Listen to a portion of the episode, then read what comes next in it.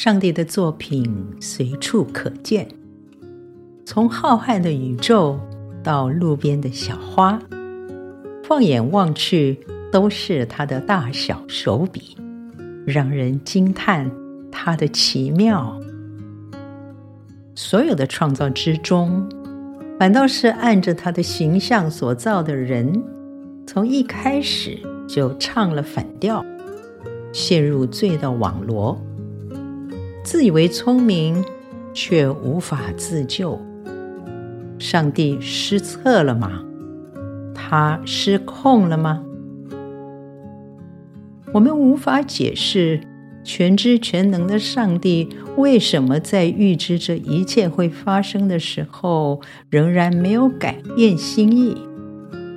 竟然在创世之初就定下了救赎的计划，让他的儿子耶稣借着死在十字架上为人赎罪，带来重生。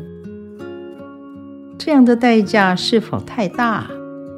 是否值得？以弗所书第二章，因为上帝丰富的怜悯，因他爱我们的大爱，当我们死在过犯罪恶之中的时候，他叫我们活过来。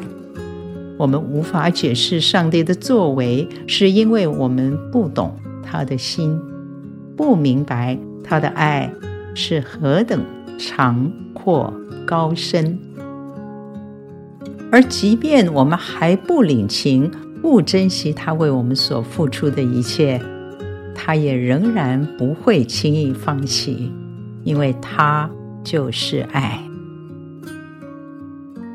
耶稣在十字架上的时候，是带着希望的。上帝多么渴望看到他的每一个作品都成为美好。